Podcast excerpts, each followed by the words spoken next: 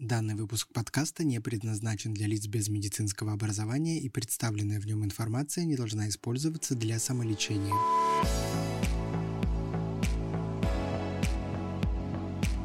Дорогие друзья, уважаемые коллеги, я рад всех приветствовать вновь на нашем канале. И сегодня у нас колоссальная радость нашла время приехать к нам и поговорить об актуальных проблемах, о наболевших проблемах. Наша замечательная Елена Александровна Аравийская, вице-президент Общества детских дерматологов, замечательный профессор, самая красивая женщина нашей дерматологии и, конечно же, приятный собеседник, высокопрофессиональный, который уж точно ответит на все самые животрепещущие вопросы, которые вы присылаете нам и задаете нам эти вопросы и ждете, конечно же, на них ответа. Я рад вас приветствовать, Елена Александровна. Здравствуйте. Здравствуйте, Николай Николаевич. Спасибо большое. Здравствуйте, дорогие слушатели. И э, сегодня, Елена Александровна, мы Давайте с вами поговорим опять об акне. Кто, как не вы, может об этом знать все высокопрофессионально, будучи нашим экспертом от Российской Федерации в Глобал Альянсе и представителем Европейской Академии Дерматологии, э, управления длительное время. И, в общем-то, вы являетесь одним из авторов всех согласительных документов о лечении акне,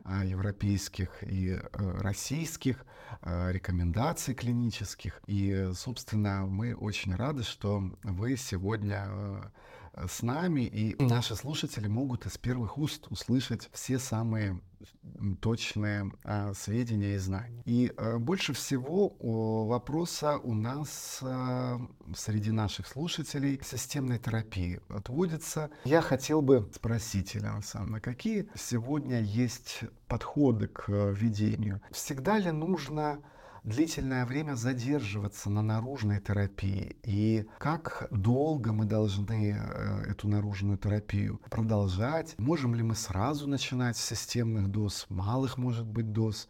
Как ваше представление э, вот в этом вопросе, как вы это видите? Николай Николаевич, вообще замечательно, что вы подняли эту тему, потому что акне, они актуальны всегда. И э, действительно, перед доктором может стоять дилемма. Вот он видит пациента, у которого достаточно тяжелая форма, что делать? К сожалению, сейчас многие доктора допускают ошибку. Знаете, включают такой охранительный режим.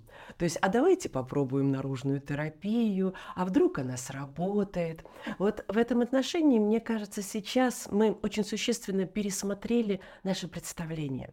Если у пациента тяжелое течение акне, то изначально не нужно проходить эти этапы наружной терапии или наружной терапии антибактериальной терапии, а нужно сразу идти на системную терапию изотретинаином. Да, ну вот видите, как поменялись наши представления. А э, вот есть у наших слушателей всегда боязнь, связанная с побочными эффектами. Мы знаем, что ряд компаний пошли по пути минимизации как бы активной дозы вещества, а усилить э, биодоступность этого препарата. Есть препарат, хорошо нам известный, акнекутан, и, как известно, биодоступность его выше на 20%. Почему это важно, Елена Александровна, с вашей точки зрения? На самом деле это действительно очень важно. Ведь мы же говорим о приеме системного изотретинаина, который является э, фактически аналогом витамина А жирорастворимого витамина. И, естественно, его биодоступность связана с тем, а, что что одновременно должна приниматься жирная пища. Ведь были же, э, собственно говоря, такие рекомендации, например, у немецких дерматологов, не просто принимать изотретинаин после еды, а обязательно после очень жирной пищи и даже запивать молочным продуктом, который имеет жирность не менее чем полтора процента. Все это как раз связано с тем, что увеличивается биодоступность. С другой стороны, мы же имеем абсолютно особый контингент, подростковые, молодые люди, дети нередко, у которых вот пищевые привычки, пищевое поведение, оно же, в общем, весьма нестабильное. И если принимается оригинальный изотретинаин э, вне приема пищи или без жирной пищи, то его биодоступность, она оставляет желать лучшего. И очень многие компании задумывались о том, как же сделать препарат биодоступным. Есть э, такой путь, и его попробовали даже оригинальные производители изотретинаина. Они попробовали микронизировать активное вещество и даже выпустили маленькую партию. Но, к сожалению, по, э, по количеству побочных эффектов, по переносимости, вот этот новый микронизированный изотретинаин, он абсолютно был равнозначен, равноценен, равноценен имеющимся. И потом пошли уже по другим путям. Вот в частности, компания Ядран а, применила инновационную совершенно технологию. Это возможность взять липофильное вещество, соединить с липидами, инкапсулировать и таким образом принимать. То есть принимается липофильный препарат одновременно с липидами. Здесь появляется меньшая зависимость от приема пищи, что очень важно. Это создает стабильную концентрацию изотретинаина в плазме, с одной стороны, а значит лучший эффект, а с другой стороны возможность уменьшения дозировки, как суточной, так и суммарной кумулятивной. Ну вот, да, действительно, Елена Александровна, вы интересный вопрос такой затронули тему. Понятно, что основная группа пациентов – это пациенты-подростки, либо молодые люди, скажем так. Здесь есть особенности пищевого поведения, несомненно. И здесь такой важный момент, что ракутан надо употребить после жирной пищи. Пойти наесться гамбургеров, да, и запить ракутаном потом. Но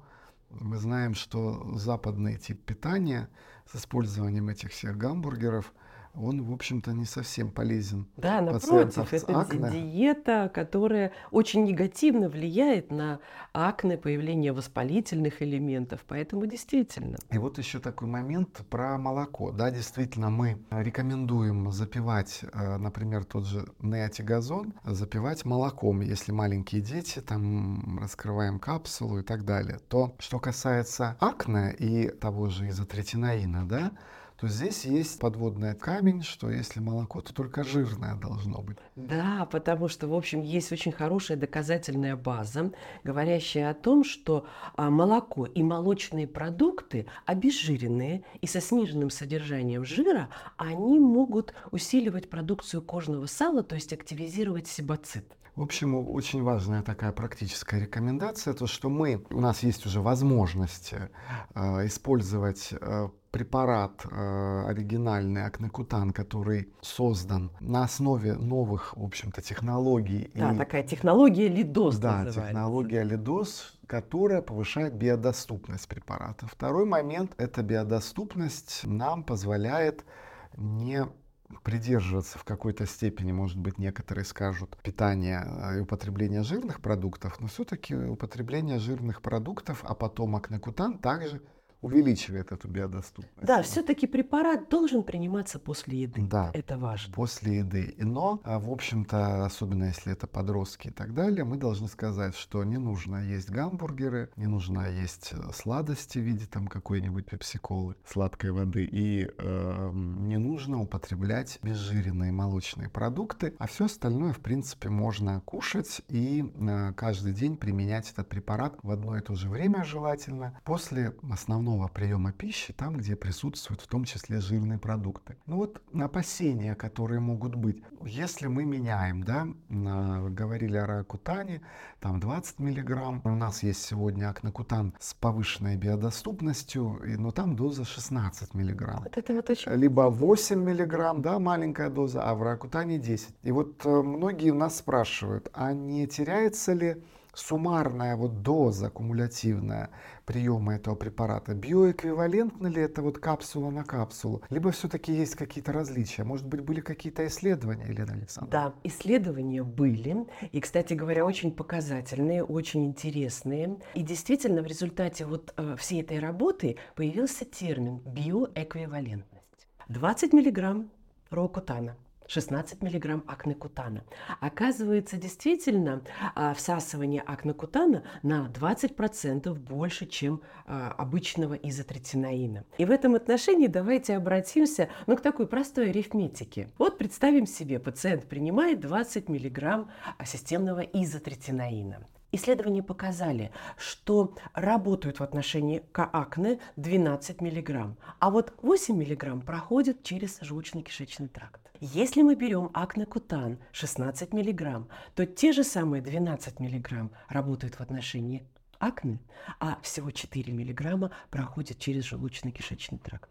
Вот это очень важно, и мне кажется, вот так на пальцах проще всего показать и объяснить тому же пациенту, тому же начинающему доктору, что это действительно интересно. Ну и вот надо еще помнить о том, что такая технология лидос, она а, препятствует негативному воздействию ретиноида на желудочно-кишечный тракт. Об этом мало говорят, но об этом очень много писали наши а, иностранные коллеги. А еще и препятствует оксидации препаратов препарата, что также очень хорошо. Все это увеличивает биодоступность. Насчет влияния на желудочно-кишечный тракт. Могут быть какие-то неожиданности? Что-то мы должны мониторировать все-таки э, у наших пациентов, когда мы применяем эти препараты? Я имею в виду биохимию, может быть, какие-то другие показатели здоровья? Ну вот все-таки правило есть правило. И до начала терапии, и через месяц потом, после начала терапии, необходимо контролировать э, трансаминазы это очень важно. Важно контролировать липиды, это холестерин и триглицериды. А подъем триглицеридов на фоне системного изотретинаина – это достаточно такая критичная вещь. А перед началом лечения мы еще должны проконтролировать в любом случае билирубин, креатинин, глюкозу тощаковую, ну, чтобы иметь а, представление вообще об общем здоровье пациента. Если через месяц эти показатели нормальные, то уже потом можно продолжительное время, 3 месяца, месяца не контролировать э, биохимические показатели. А вот еще, Елена Александровна, хотел спросить, а суммарную кумулятивную дозу, по, по вспоминая, да, классический изотретинаин, оригинальный, мы добирали до 120-150 да. миллиграмм суммарно. Здесь с акнокутаном мы также должны это делать? Здесь получается суммарная кумулятивная доза меньше. Она составляет примерно 100-120 миллиграмм на килограмм массы. А вот вы слышали, сейчас вот есть даже работы, э, ну вот у нас нет в России, а есть даже формы изотретинаина, там по 5 миллиграмм за рубежом. И считают, что если даже 5 миллиграмм пациентам с жирной просто сибореей каждый день можно пить, и никаких, в общем-то, противопоказаний для вообще многолетнего приема нет. Вы как к этому относитесь? Ну, честно говоря, в детской практике в особенности, мне кажется, что это неправильно абсолютно. Все-таки это системный препарат. Мы говорим о системной терапии. Всегда требуется определенное соблюдение правил при назначении. Действительно, такие работы есть. При акне у взрослых, когда есть упорное течение, когда мы не можем э, полноценно воздействовать на серьезные гормональные изменения и происходят все время рецидивы акне после полноценной терапии, действительно рассматривается возможность так называемой поддерживающей дозы изотретинаином, хотя э, доказательный уровень этих исследований пока низкий. Но тем не менее, я бы все-таки этот раздел адресовала больше бы к аспекту акне у взрослых. Понятно. Вот возвращаясь как на в детском возрасте, помните, мы с вами были на одном э, конгрессе, где, в общем-то, наша любимая с вами профессор Бриджит Дрено выступала по поводу акне, и были вопросы из зала, и, в общем-то, мне удалось задать ей вопрос про ребенка с тяжелыми формами акне в возрасте 5 лет. И, в общем-то, она, не задумываясь, сказала, конечно же, изотретинаин дайте да, ему. Да, было такое действительно. Да, и, э, в общем-то, поменялось коренным образом у наших э, коллег за рубежом, да и, в принципе, в России уже меняется отношение у специалистов к изотретинаину вакцину, поскольку э, такой многолетний опыт применения этого препарата показывает достаточно хороший и высокий профиль его безопасности. И, конечно же, тот факт, что создаются новые формы лекарственного средства, которые позволяют увеличивать его биодоступность, они, собственно, способствуют тому, что сама доза препарата уменьшается, но эффекты этого препарата при этом сохраняются на прежнем уровне, как будто бы, собственно, применялся препарат в оригинальной дозе. Да, и при минимальном количестве нежелательных. При минимальном количестве нежелательных явлений. Еще такой момент, последний, мне хотелось бы узнать по поводу системного изотретинаина. Вот очень много статей про изотретинаин и депрессию. А тут я недавно наткнулся, что, например, есть данные, что прием изотретинаина у подростков наоборот повышает их уровень интеллекта, их IQ. И как можно это нам все с вами прокомментировать. С одной стороны, типа депрессия, с другой стороны повышение IQ. Или, собственно, горе от ума. Поэтому и возникает. Ну, вообще вот а, а, изотретинаинная депрессия – это вечная тема, которая обсуждается уже на протяжении нескольких десятилетий. На самом деле, действительно, если у пациента есть базовые, а, причем достаточно серьезные психиатрические нарушения, то на фоне терапии акне, неважно каким препаратом, Абсолютно неважно. У него может быть обострение основного заболевания. Ученые до сих пор абсолютно не нашли взаимосвязи между механизмом действия системного изотретинаина и э, механизмом развития депрессии. Поэтому вот утверждать о том, что роукутан или и любой другой изотретинаин является, следствием его является депрессия, мы абсолютно не можем на данный момент. Наоборот, если это было реактивное состояние, которое связано с очень существенным нарушением внешности, если это было очень существенное изменение качества жизни, ведь это влечет за собой массу последствий негативных для ребенка, для подростка. Ведь не случайно даже сейчас появился термин бремя заболевания, бремя акне. Это и социальная изоляция, это и очень низкая самооценка, это и сложность возможности найти контакт с противоположным полом и так далее. Поэтому, наоборот, мне кажется, а, системный изотретинаин, работая а, блестяще клинически, он изменяет настроение, изменяет состояние ребенка, и это очень важно. Ну а что касается IQ, действительно такое исследование есть. Брали школьников, больше 50 человек с тяжелыми формами акне, их разделили на две группы, и одна группа получала, как это было бы и надо, а, системный изотретинаин, а вот вторая группа получала наружную терапию и антибиотик. И до лечения и через три месяца как раз контролировали когнитивные функции, настроение. Ну и оказалось, что действительно а, те а, подростки, которые получали изотретинаин, у них когнитивные функции улучшились.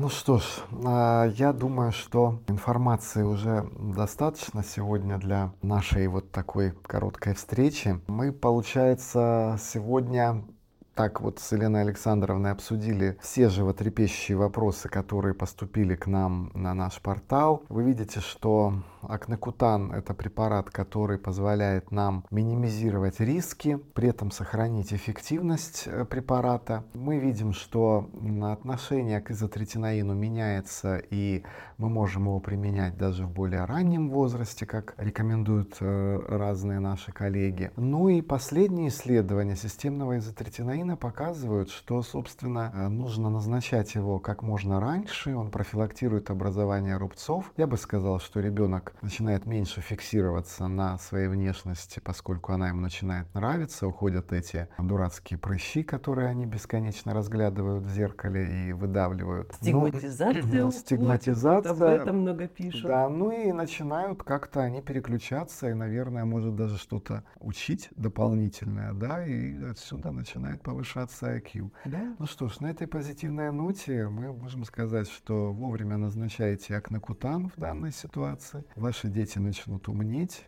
и хорошеть, красивее. Я благодарен Елене Александровне за то, что она сегодня в нашей студии нашла время, и мы так продуктивно проговорили про системную терапию изотричинаина. Спасибо большое, коллеги, удачи. Всего вам самого доброго, друзья. До новых встреч.